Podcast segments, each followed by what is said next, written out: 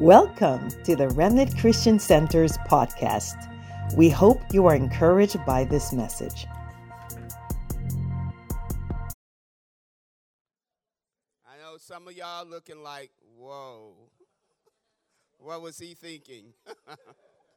it all ties in, though. it all ties in. And we want to thank all of the fathers that submitted an essay. We want to thank each and every one of you but we can only have so many winners. And so this is what the panel of judges uh, uh, selected. So I want to talk of today about fathers to the rescue. Fathers to the rescue. We live in an age and a time, and it's been for a while, but even more so today in this era that we're living in because we see the dysfunction and the tearing down of the nuclear family more today than ever. Um, and so I say, I'm calling fathers to the rescue. We have to realize, and this, this uh, comes out of 1 Samuel 30. And you might say, 1 Samuel 30? Well, wait a minute, how are you getting fathers to the rescue out of that? And so, what we see in that chapter, and I'm going to read portions of it, but I'm not going to read the whole thing. But out of the Amplified, I want to start first of all with uh, verse 1 there. And in verse 1, it says, Now when David and his men came home to Ziklag on the third day, they found the Amalekites had made a raid on the south of the Negeb and on Ziklag and struck Ziklag and burned it with fire. If you read on to verse number two, I'm going to go ahead and read verse number two. It says, And had taken the women and all who were there, both great and small, captive. They killed no one, but carried them off and went on their way. Go ahead to verse number three. And it says, So David and his men came to the town, and behold, it was burned, and their wives and sons and daughters were taken captive. So I want to stop right there. So we want to talk about what happened. And, and, in order to lay the foundation of why, when I talk about fathers to the rescue, the first thing I want to say is when you read those first three verses, you realize that David and the men and his men were out of position. That's why the family got captured. If you go back to uh, chapter 29, in chapter 29, David was with the Philistines, the very people that he's known for uh, uh, overthrowing when he killed Goliath, he was with the Philistines. And guess what the Philistines were doing? They were on their way to fight the Israelites. They were on their way to fight Saul, the very man who had given him his first wife, the very man who he had saw as a mentor, but the very man who had also rejected him and betrayed him. David and them were away from home they were out in out of position. What's distracting you, fathers? What's keeping you away from home? What's got your attention? And it may not be bad, but it's not the best. What has taken you away from where you need to be? And sometimes you can be in the home, but not in the home. You can be physically in the home, but not emotionally in the home. And so I, I want to ask you this question What's got you distracted? You see, David realized that he was distracted. Why? Not because David realized it, but because God the Father realized it and he intervened in David's purpose. David was on his way to do what he thought was good, him and all his men. But God intervened and said, through a ungodly person says, uh-uh, no, y'all need to go home. Y'all can't be in this battle because y'all might flip on us. We're going to, they realize we're going to, to, to fight the very people which you have been anointed to be king over. And so they were concerned that he might flip on them. And so God intervened and had them tell David to go home. You see, God the Father is always looking to rescue his people. Always. God the Father is a God of reconciliation, a God of redemption, and a God of rescue. He is always looking to rescue us. So, whatever He needs to do, He will do to intervene to allow for the rescue. And the rescue is a process, not an event. And I'm going to explain that to you. I'm going to lay that out for you later. Because some of you think all I got to do is go say, Oh, please forgive me. All I got to do is say, I repent. It's not that easy. Once the family is captured, it's not that easy to rescue them. It is a process. And I'm going to lay that out to you so you understand what the process is. So you got to realize, fathers, wherever you are, look around, pay attention. Just the other day, my wife and I were in a store looking for some locks for a new door, and I was out of position. Though I was right there beside her, I was out of position because my mind was somewhere else. And she kept telling me, hey, help me look for the locks. I need you to pay attention. And I was out of position. And finally, I realized, I said, just get whatever, whatever you like, whatever you like. I'm thought I'm doing the nice, and whatever you like. but I wasn't listening because her concern was not my concern. And finally, it clicked. Security was important to her. And so then I turned and I engaged in the conversation, and she was happy. Why? Because I stepped into where she was and realized what was going on. Now, I want to speak to the family. I want to speak to the ladies. I want to speak to the children for just for a moment because you play a part in the rescue. Whether you know it or not, you do. And I want to ask you what, who, and why have the families been taken captive? That's the question on my mind because it, we see in, in verse 2 and verse 3 that the wives and the children, the daughters and the sons were taken captive. What's taking them captive? I say there's three things Number one, the world system. The Amalekites were like the world system. The Amalekites hated the Israelites.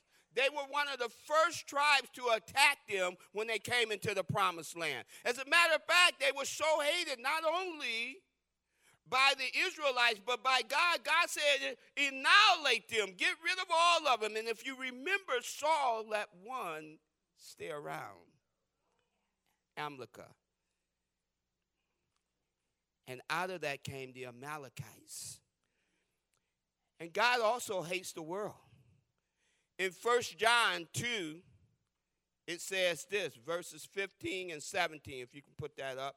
And It's in the New Living Translation. It says, Do not love this world. Now, when he's talking about that, he's not talking about the physical world. He's talking about the world system, the antichrist mindset that goes on in the world. He says, Do not love this world, nor the things it offers you, for when you love the world, you do not love the Father. Okay? It says, You do not have the love of the Father in you. It says, For the world offers only a craving of physical pleasures a lot of our children are caught up in physical pleasures. Huh? In cravings for everything we see. Huh? Huh? I need the next pair of Nikes. I need the next pair of this. I need it. Oh, well, you, I, you don't love me if you don't give me. A lot of us are caught up in things. And it says, and pride in their achievements and possessions. A lot of a lot of women, a lot of wives are caught up in their achievements and their possessions. I'm telling you. Why? Because fathers are out of position. Because husbands are out of position. Because they're out of positions, they go after what they feel they need in order to feel fulfilled. And because they do, they get caught up in the world system. And I, that is what led to what we see now as this whole thing of uh, femin, feminine rights. Fe- females have always had rights, but according to the scriptures, but now we see that they're going after the things that the world does. Why? Because in a lot of cases, fathers and husbands were out of position. Okay? I see also the flesh is another area that they're taking captive. When you are wounded, you start to focus on yourself rather than focus on what's out there. You start to focus on me, it becomes about me. And there are a lot of mothers, there are a lot of angry mothers who won't allow the fathers, even though they realize now, I want to rescue my family, they will not allow them to rescue their family because they're still caught in their own bitterness. Because they're still wounded, they will not allow the fathers to come around the children and rescue them.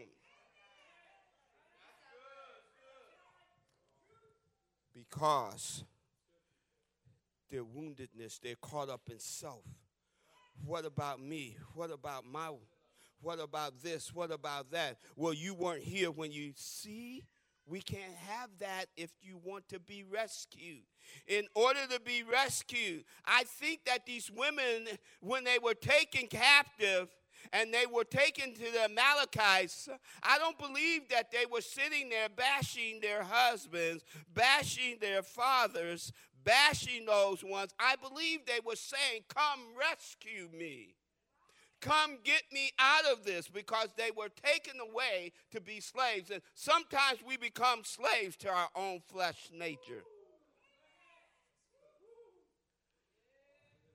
And we began, point C, to believe the lies and the deception of the enemy. He don't really care about me. He don't really love me. I can't, my daddy don't love me. He can't love me because he's not there for me. Well, what you haven't understand where your father may be and now, because if you stay in that place, you won't allow him to come to your rescue, but you start to get deeper and deeper and deeper into the lies of the enemy. And after a while, you even to reject Father God's rescue. And we see many in the world who say, I'm agnostic or I'm an atheist. And it's really because of their woundedness it's not that they don't believe, it's just that they, they hurt, it hurts too much to believe. Because they're still caught in that place of woundedness. And you have to, if you want to be rescued, be willing to forgive. In Second Corinthians chapter 2, in Second Corinthians chapter 5, verse 18, it says, and all of this is a gift from God, who has brought us back to himself through Christ. And God has given us this task of reconciling people to him. For God is was in Christ reconciling the world to himself, no longer counting people's sins against them and he has give and he gave to us this wonderful message of reconciliation. You see, God has come along and he has said, look, I know I'm not going to hold it against you, but many children and many uh, uh, wives are still holding something against the fathers. And they won't accept when he's trying to reach out and rescue them, just like many won't accept the gift from God eh, to rescue them out of their darkness. They have rejected the Father because of their pain. They have rejected the Father and believed the lies of the enemy and decided that I'm not going to allow him to rescue me. And so you continue to wallow in your misery. You continue to feel unfulfilled and not validated. Why? So I say to you, be willing to reconcile. I say to you, children, I say to you, mothers, I say to you, be willing. If the Father is coming to reconcile, be willing to allow for that reconciliation. If the Father is sincere about reconciling, be willing to forgive them of their sins like the Father has given us our, our sins. Be willing in order to be rescued. Got to be willing. And so we see that. Rescue you cannot be rescued when you're wallowing, when you're living in bitterness. You cannot be rescued without allowing for reconciliation. And you cannot be rescued unless you're willing to forgive. And so, what you're doing is you're standing there and you're standing behind your mountain and you're saying, Leave me alone. There's a part of you that says, I want you to rescue me, but there's another part of you that says, But I'm afraid for you to rescue me. Why? Because I'm still in pain and I don't trust you. And so I will say to you, be open to the rescue that the Father should bring. And so, right here, right now, I want to speak, and I, I, I, just wanted to lay a foundation. I could have gone much deeper, but I wanted just to lay a, a brief foundation before I talk about point number three. And point number three is rescue begins with self encouragement through God the Father. And I'm back to speaking to the fathers now. I'm back to speaking to you. You see in 1 Samuel 30, David, because of the situation, I want to read verses 4 through 7 real quick. If you could put verses 4 through 7 of 1 Samuel up.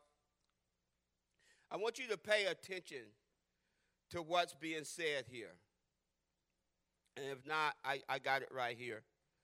Um, so it says, Then David, verse, verse 4, it says, 1 Samuel 30.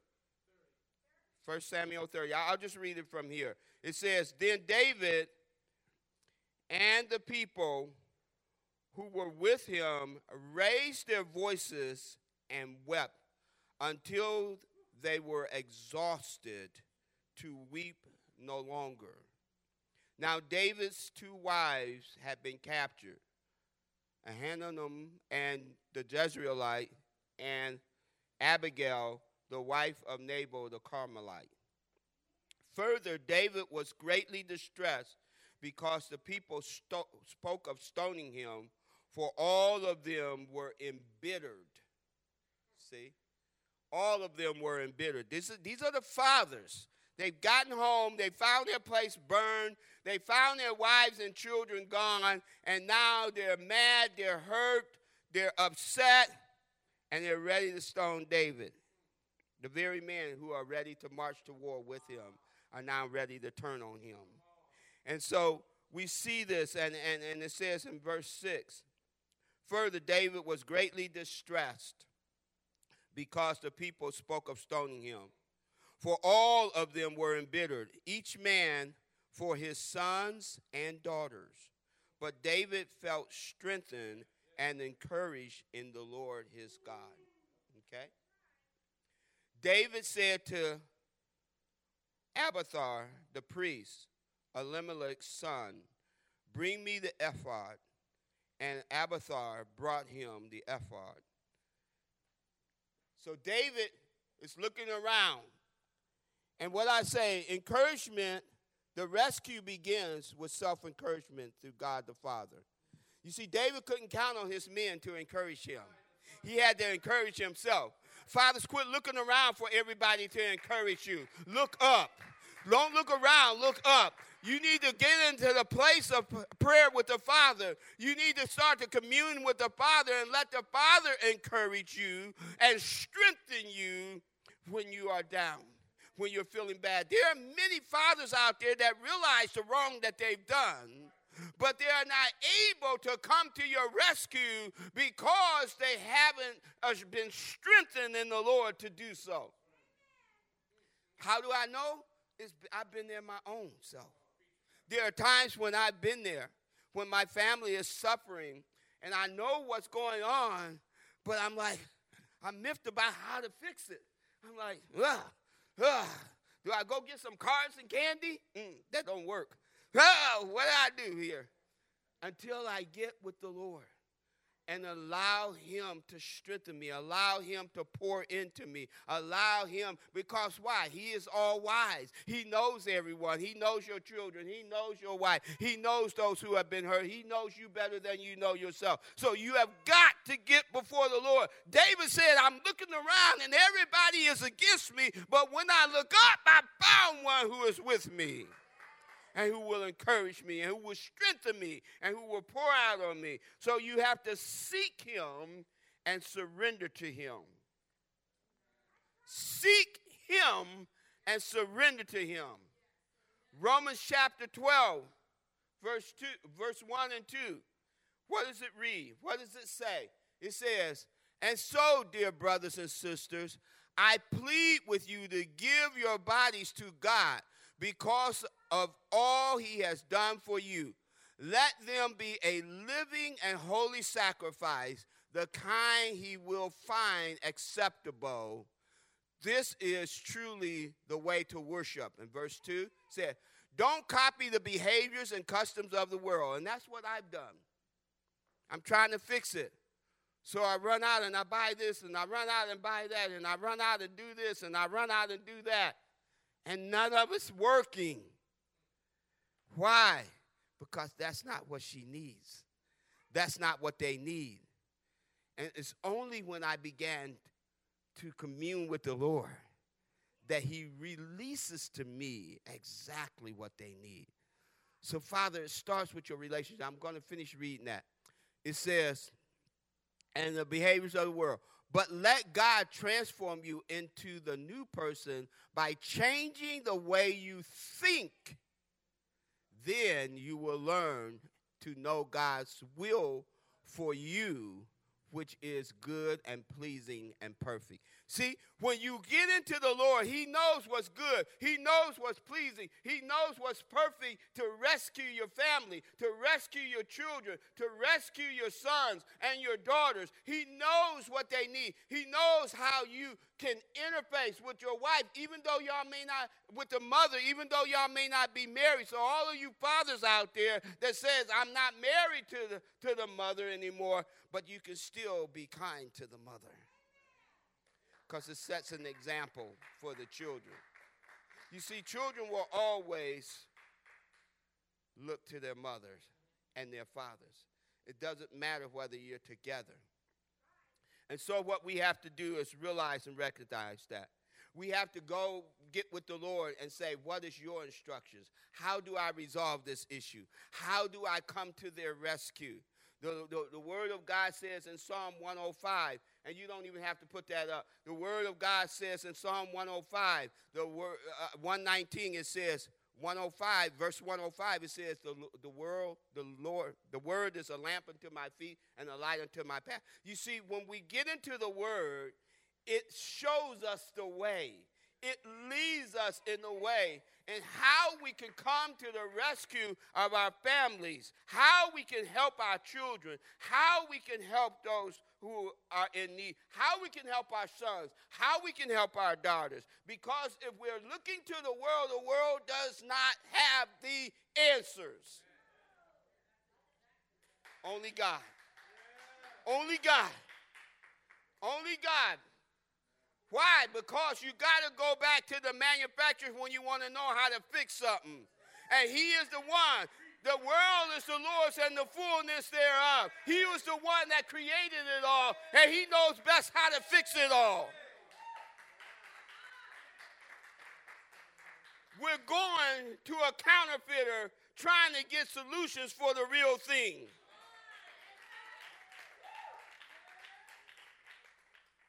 Go back to your word, fathers.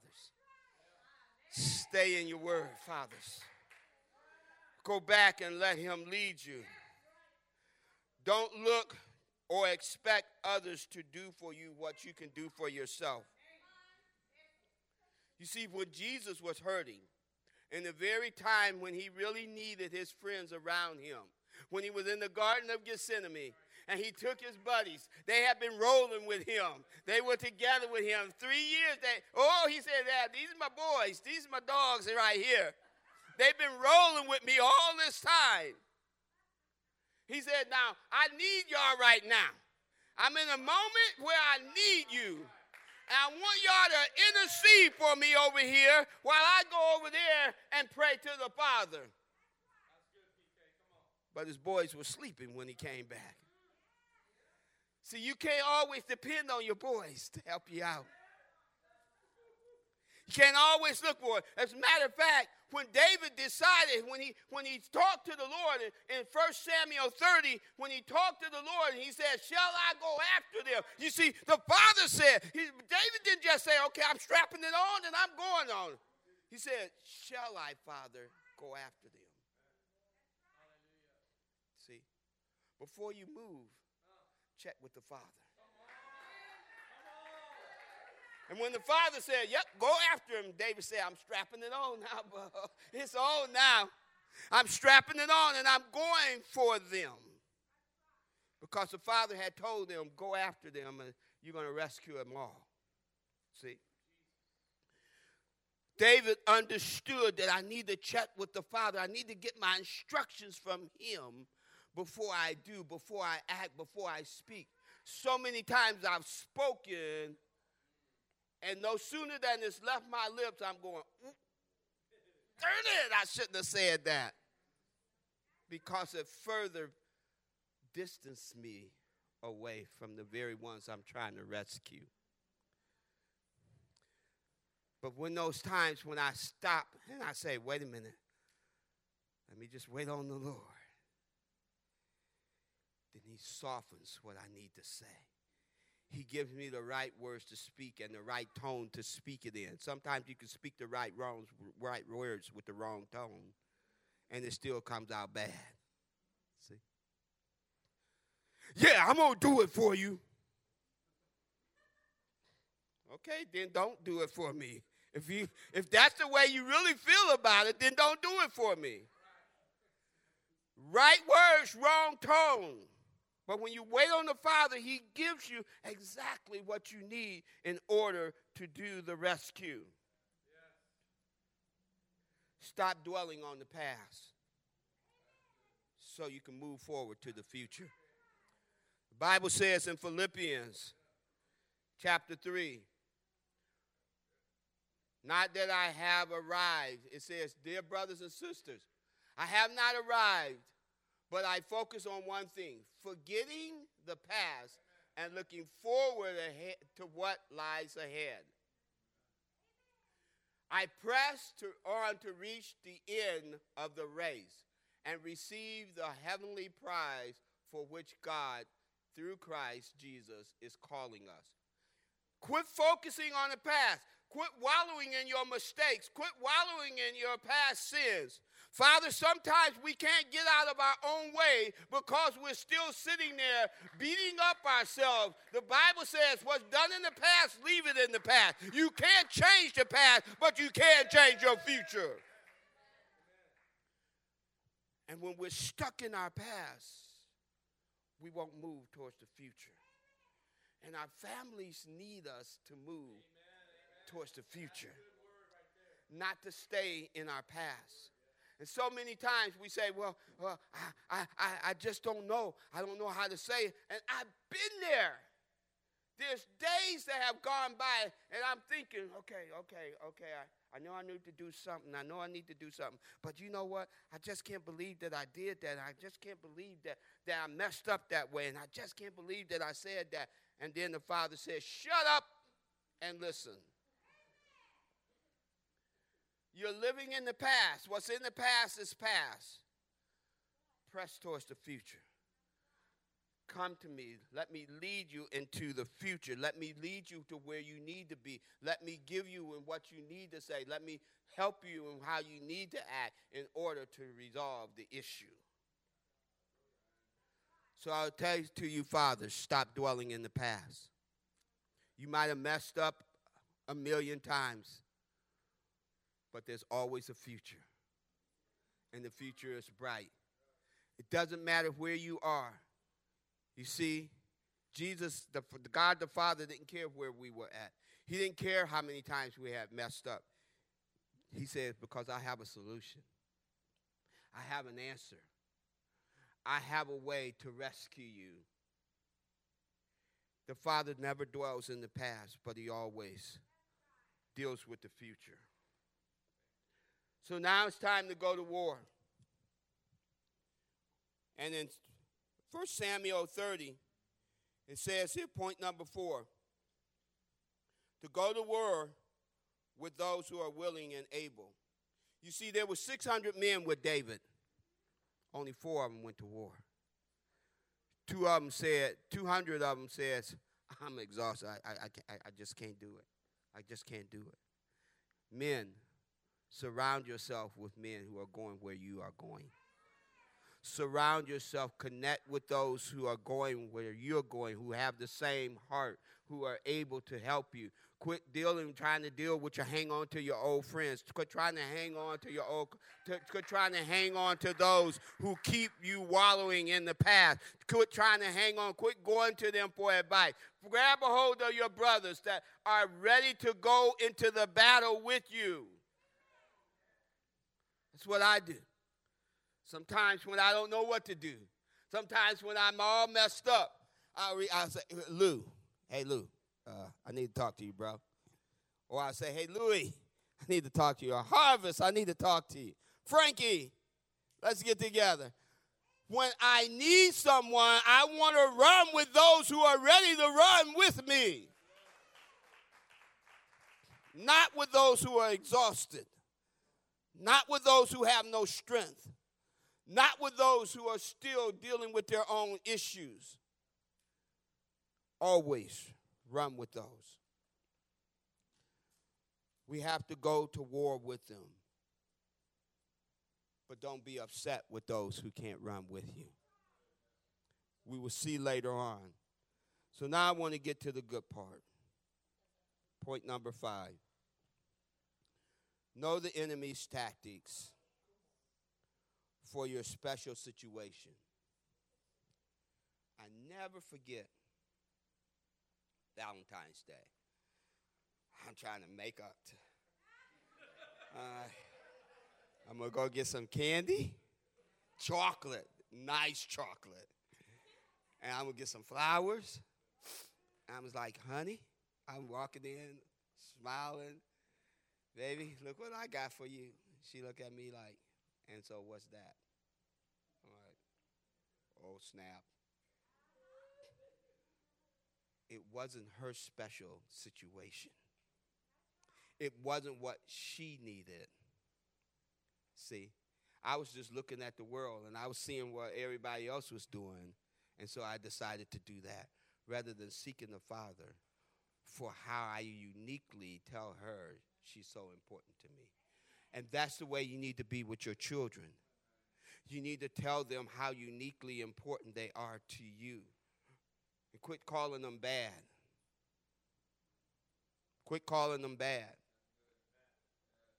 The Father doesn't call us bad, He calls us His sons and His daughters. Many times they're bad because you haven't paid enough attention. Now, can they be mischievous? Yes. Can they do wrong things? Yes. But quit calling them bad because now you put a label on them. See? When you tell them they're bad, now they will respond, I'm bad. Okay? They will respond that way because you've labeled them with something. So you know in 1 Samuel chapter 30, once again, verse 16, David finds this servant. He says, I'm an Egyptian. And it says this And when he had brought David down, behold, the raiders were spread abroad all over the land, eating and drinking and dancing because of all the great spoils they had taken from the land of the Philistines and the land of Judah. You see, he understood because if you read earlier in that same chapter, and I invite and encourage you to read through the whole chapter, they what happens is you find out they found this Egyptian who was with them, and the Egyptian starts to lay out to them. He starts to reveal the plan of the enemy. He starts to reveal what the enemy is, and he brings them down. And unbeknownst to the enemy, now David is seeing them. They out there partying. They're out there doing the things. So you need to pay attention to your children. You need to pay attention to what social medias they're on. You need to pay attention to what friends they're engaging with. You need to pay attention to how they respond to you. See, I can tell sometimes when my son or my daughter when something's going on. I say, hey, good morning. Yeah. Oh, wait a minute. That ain't the right answer and I don't jump on them, but I realize something's going on with them. See? That's knowing the enemy's plan. Something's going on inside of them that's trying to take them in a direction that's different from the God direction. Something, some of you need to pay attention to the programs that your children are watching on TV, the music that their children are listening to, because they may be taking them in the direction of captivity. Pay attention. Know what the enemy's plans are. And let me say this about the enemy the enemy always works from the past and not from the future. He doesn't know your future, but he knows your past. He knows what the kids have been through. He knows the mistakes that you have, may have made. He knows what your wife or what the mother has been through. And so he will always work from the past. He will always try to draw them back to the things that caused them pain, that caused them hurt, that caused them to wonder if you love them. You have to understand this and know this. The enemy's attacks, the plans of the enemy. Understand it. Pay attention. Watch some of the TV shows out there and see the witchcraft that's going on in them. Don't just set your kids down. Don't just let them go anywhere. When my kids used to say, I want to spend the night somewhere, who you going with? What are you, what are you going to be doing? Who you with? Leave me a number. Huh? Got to pay attention. When your kids are coming in and all they want to do is go straight to their room, you got to pay attention. Something's going on. Something's causing them to be caught captive. When your kids come home from school, don't just expect that they've learned reading, writing, and arithmetic. They might have learned something else. Talk to your kids. Hey, how was school today? What'd you learn today? And they may say, Oh, we did something. Well, tell me about it. Uh, it was good. Well, tell me about it. The less they want to talk about it, the more you should be concerned about it. Pay attention. Pay attention. So then David starts to engage in the battle. 1 Samuel 30, verses 19 through uh, 17 through 19. If you go ahead and put that up for me. I'm almost done. This is, this is my second to the last point. It says, engage, point number six, engage in the battle until the rescue is complete. Remember, I said at the beginning it's a process, not an event? David engaged in the battle until it was complete. You can't give up, you can't give in. You got to engage for the long haul. And if you put that verse up there, it says, and when he, verse number, uh, 1 Samuel 30, verse 17, it says, Verse 17. Yes, thank you. And David smote them from twilight on even to the evening of the next day. See, he didn't just go in there and go, whoop, whoop, whoop, whoop, whoop, it's done. No, it says he he smote them from even evening until the next day, and not a man of them escaped. David completed the process. He didn't do it halfway. He didn't go in and say, "Hey, you know, I'm I'm I'm, sorry about uh, you know talking to you like that, son. You know, um, do you forgive me?" And the son said, "Yeah." Well, we know that that was just off. That was surface. you got to go deeper. You got to stay in the battle until you win the war. You got to stay in there. And what the best, the first thing that I would tell you to do when you're engaging in battle is step into their world. What do I mean by that? Huh? My son likes video games, so sometimes I have to step into his world. Your children might have an interest in something, step into their world. Don't always be concerned about what you want them to be, but can be concerned about what they want to be. When my son wanted to be a rapper, I stepped into his world. I started to go and pay attention to the things he was rapping about, to the things that he was speaking about, to the people he was hanging with. Step into the world. When your daughter, when my daughter decided she wanted to play basketball, I made a point of going to the games. I made a point of being there. That's what I love about Pastor George. He, pay, he pays attention, he engages with his sons, he does things with them. Don't always be so busy making money or be so busy doing things that you are not engaging with your kids. Take time out to engage with them. I don't care how old or how young they are. Take time out to get into their world, to know what they like, to know what's calling them, to know what's interesting them, to know what's going on. This is part of the battle. I'm trying to help you, fathers. I'm trying to give you some strategies. Step into their world. Don't always go in there trying to be the boss. Because they'll reject you. You don't care about me, you just care about you.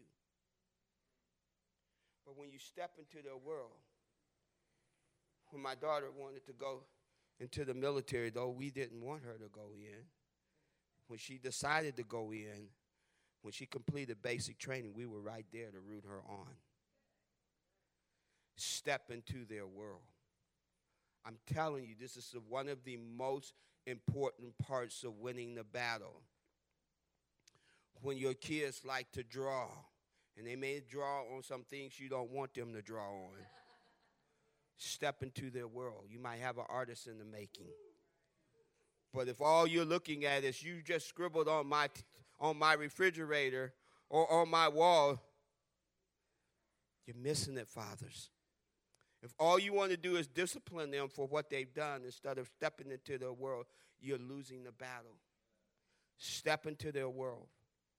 Find out what's important to them. The next thing, and I'm almost done here.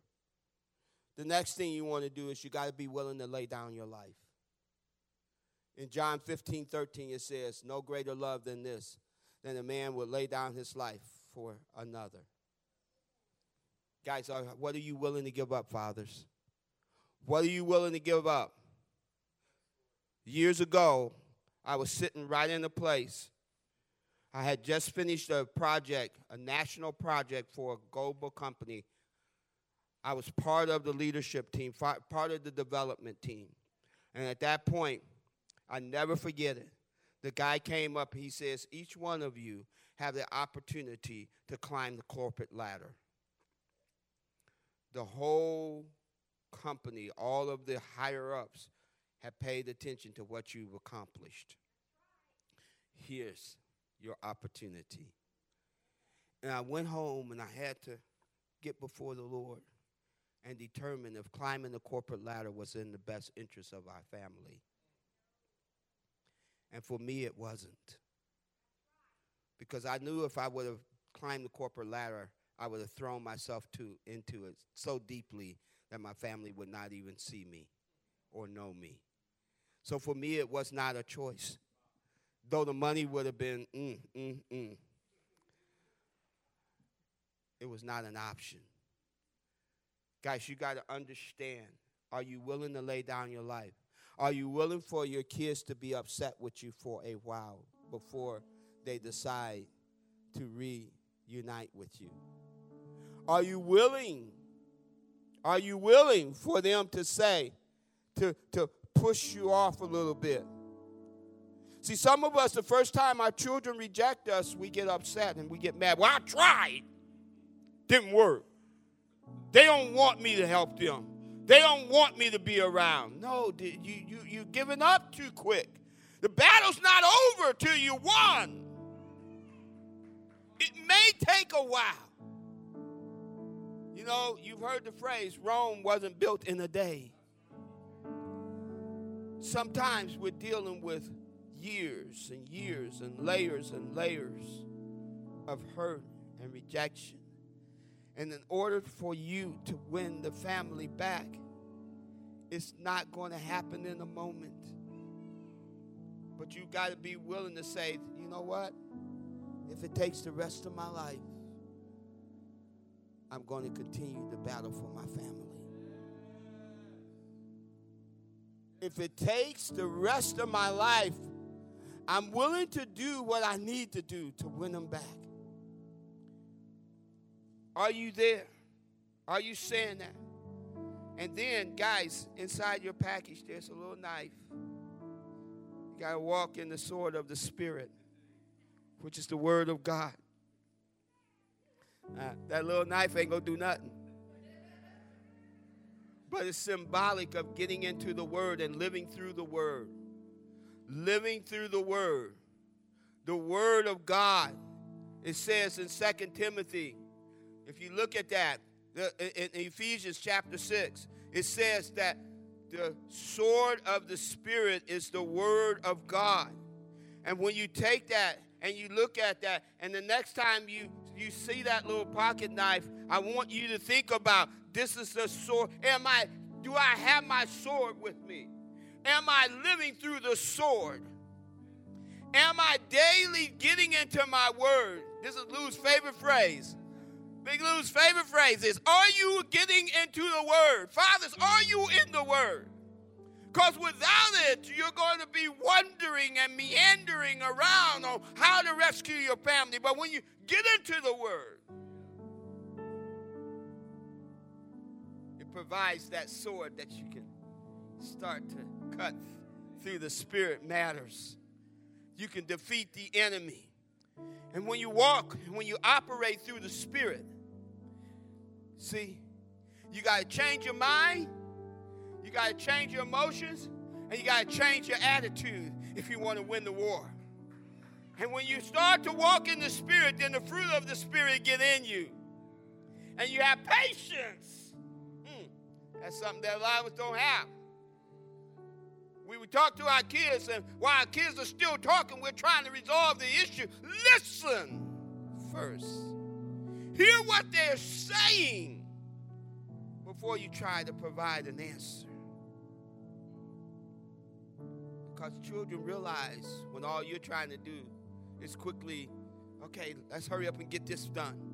Or when you really care about them. When you really care about them, you'll take the time, you know, Thank God for DVRs. I can turn off TV and say, Yes, I, you have my full attention. Technology does do some good things. Even when my favorite team is playing, my favorite uh, ball game, I, I turn it off. Yeah, you got my full attention. Let's go do this. But you know, even before DVRs, I had to learn to do that. Sometimes I had to learn to say, What? My children are more important than that ball game. My wife is more important than that TV show. You have to sometimes let go. You have to operate in the spirit and be willing to have patience with your children. Patience is, mm, guys, don't pray for it. but you need it. So accept it when it comes your way. Because patience, when you pray for it, God will give you something to find out whether you are patient. He will bring opportunities for you to grow your patience. So when we walk in the Spirit, we're fighting in the enemy. Remember, the weapons of our warfare are not carnal, but mighty through God. See? We can't fight this battle with our fists. We must battle in the spirit for the souls of our children, for the souls of our of our wives and the mothers out there. Don't stop until the battle is won. You see, when you start to do these things, when you start to operate in the Spirit, when you start to operate with gentleness and kindness, and why do I keep talking about wife? Because children look at how you treat their mother if you're married, and it will determine how they get treated or how they treat. So, fathers, and you heard that message in a couple of what the father said. When I look at my children, have they seen in me what they need to see? It's so important, guys. Without saying a word to your children about how much you care about them, they will look at you how you care about their mother. And if you're not caring for their mother, then you don't care for them. You can give them a lot of things, but you need to give them your time. That's why I say, are you willing to lay down your life? So, what are the benefits? I always like to end with the benefits. The benefits, what are the benefits of the battle? In verse uh, number 20 through 30, it talks about David recovered all. He recovered every every wife, every son, every daughter, they recovered. They rescued all of them. And in addition, they got the spoils. In addition, they got some extra. And so when we engage, fathers, when we really go after rescuing our families, when we really start to engage and understand the need that's out there. And, and, and before I, I, talk about the benefits, I want to show this quick video, and I, I promise you, I'm almost done. When I, this quick video, when this quick video, I'm going to go through these three points real quick. Troubled school. Who Listen to this. The call? A bunch of DADs. Here's CBS's Steve Hartman on the road. Not many good news stories begin in such a bad news way. It happened last month here at Southwood High School in Shreveport, Louisiana. Plagued with violence. Over the course of three days, another fight. 23 students arrested for fighting. Massive police response. but strangely, there hasn't been another incident since. Perhaps in part because of this most unusual crisis intervention team. Nobody here has a degree in school counseling. No majors in criminal justice. No, no. Your qualifications are? With dad. We decided the best people who can take care of our kids are who? For us. So Michael Lafitte started Dads on Duty. We're out doing what we do for our babies. A group of about 40 Southwood dads who now hang out at the school in shifts. Let's go. Today, any negative energy that enters the building has to run a gauntlet of good parenting. What's going on, buddy? You moving fast. I like that, huh? I immediately felt a form of safety. We stopped fighting, people started going to class. How could that be? You ever heard of a look? A look? Dads have the power to do that? Yes. Not many people know it, but yes. let's go, let's go. But it's not just the firm stares and stern warnings. Let's make it to class, my son. It's also the dad jokes. they just make funny jokes like, oh, hey, your shoe's untied, but it's really not untied. and they hate it. They're so embarrassed by it. And it's that perfect mix of tough love and gentle ribbing that dads do so well that has helped transform this school. The school has really just been like happy and you can feel it. Which is why the dads plan to keep coming to Southwood indefinitely. Because not everybody has the father the father figure at home or a male period in their mm. life. Like so that. just to be here makes a big difference. Do you think you stumbled onto something here? Absolutely. absolutely. Absolutely. They'd like to start chapters of Dads on Duty throughout Louisiana What's up, big boy? and hope to eventually take on the country Thank you. without a fight. So, On the road. you see how they transformed the school. They weren't professionals. They didn't have degrees. All they were were dads who were willing to get into the fight to rescue children. And there was a transformation that went on. You see what happens when you get in the battle. The benefits are family restoration. The benefits are that rescuing those whose fathers were engaged in the battle. You see, some of them may not have their father around to help them be rescued. But you can be that father figure for them. Many of these men and many of those who went with David were the father figures that helped rescue the sons and the daughters. The testimonies will, which will help others in the future. You know, one of the startling things I heard is that what you see there, those kids will remember that. Fathers who have taken the time to come into a, a school, and some of those children are not their children, but they're somebody's children, and they care enough about them to make a difference. Fathers, the world needs you. You may not have children in the natural, but you can be that father figure like Paul was for so many. You can be that man that steps into the life of a child, a son, or a daughter and makes a difference in their future. You can be that person if you're willing and build a legacy that will far outlive your life. Build a legacy that will speak to the difference that you made in the lives of so many. I want to end right there. If you guys can just move that for me. And like I said, so many times when it comes to Father's Day, I hear sometimes people, I'd rather not go to church on Father's Day. I'd rather not do this on Father's Day because of the poor and bad experiences that they had with their own father. But there are some father figures in this church who are willing to step into that place.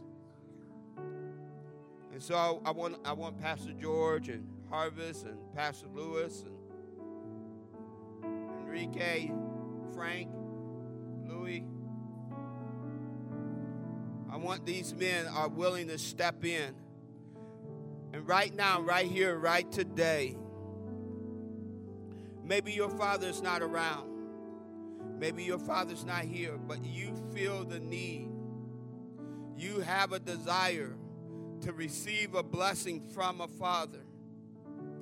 You have a need that can't be nourished. Maybe your husband's not here today. I'm looking for those who are here alone.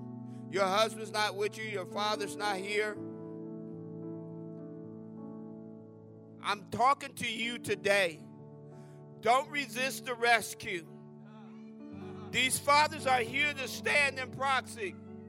We are sent from the Father to help to rescue you out of wherever you are. So, right now, right today, right now, if you are here in this place and you're feeling the need, maybe it's just a father's hug, maybe it's just a word of encouragement, maybe it's just a blessing. I want you to come up right now.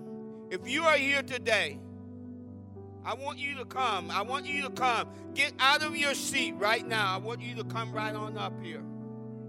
We want to pray over you. We want to we want to pray with you. I want you to come. If you are here today, I don't care how old you are.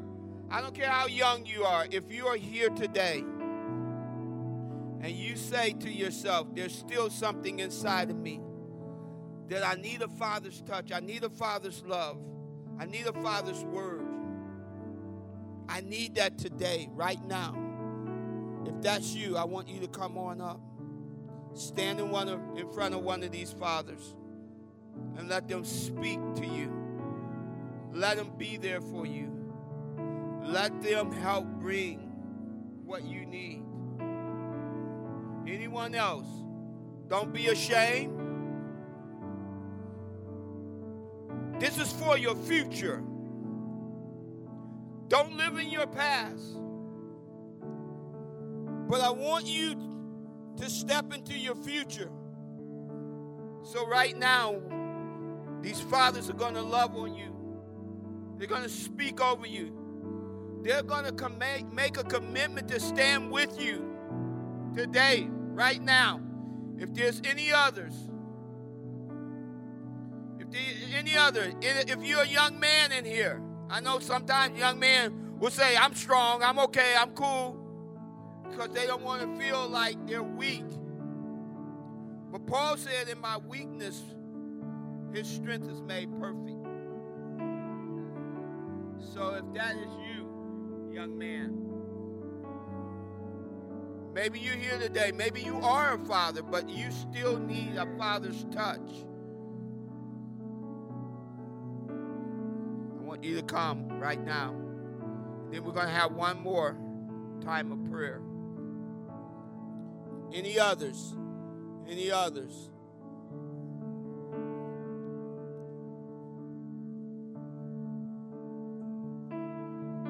Others? Any young men in here that feel like, hey, I, I could use a father's touch today?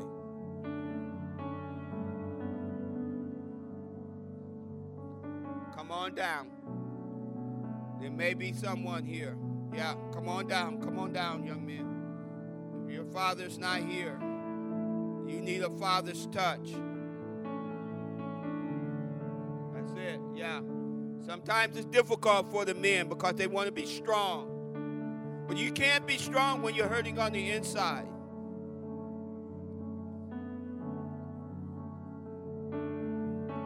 You have to realize that and recognize that. There are fathers here, and we want to rescue you out of your situation. We want to rescue you out of your circumstance. Yeah, sometimes it takes a while for us guys.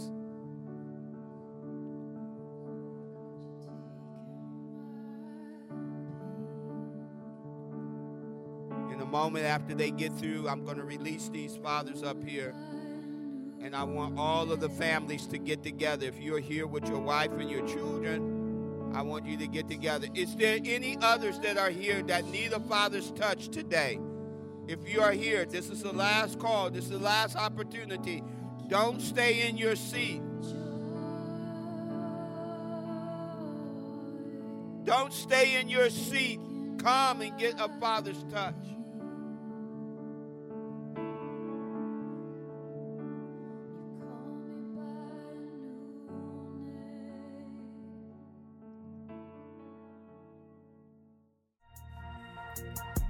Thank you for tuning in.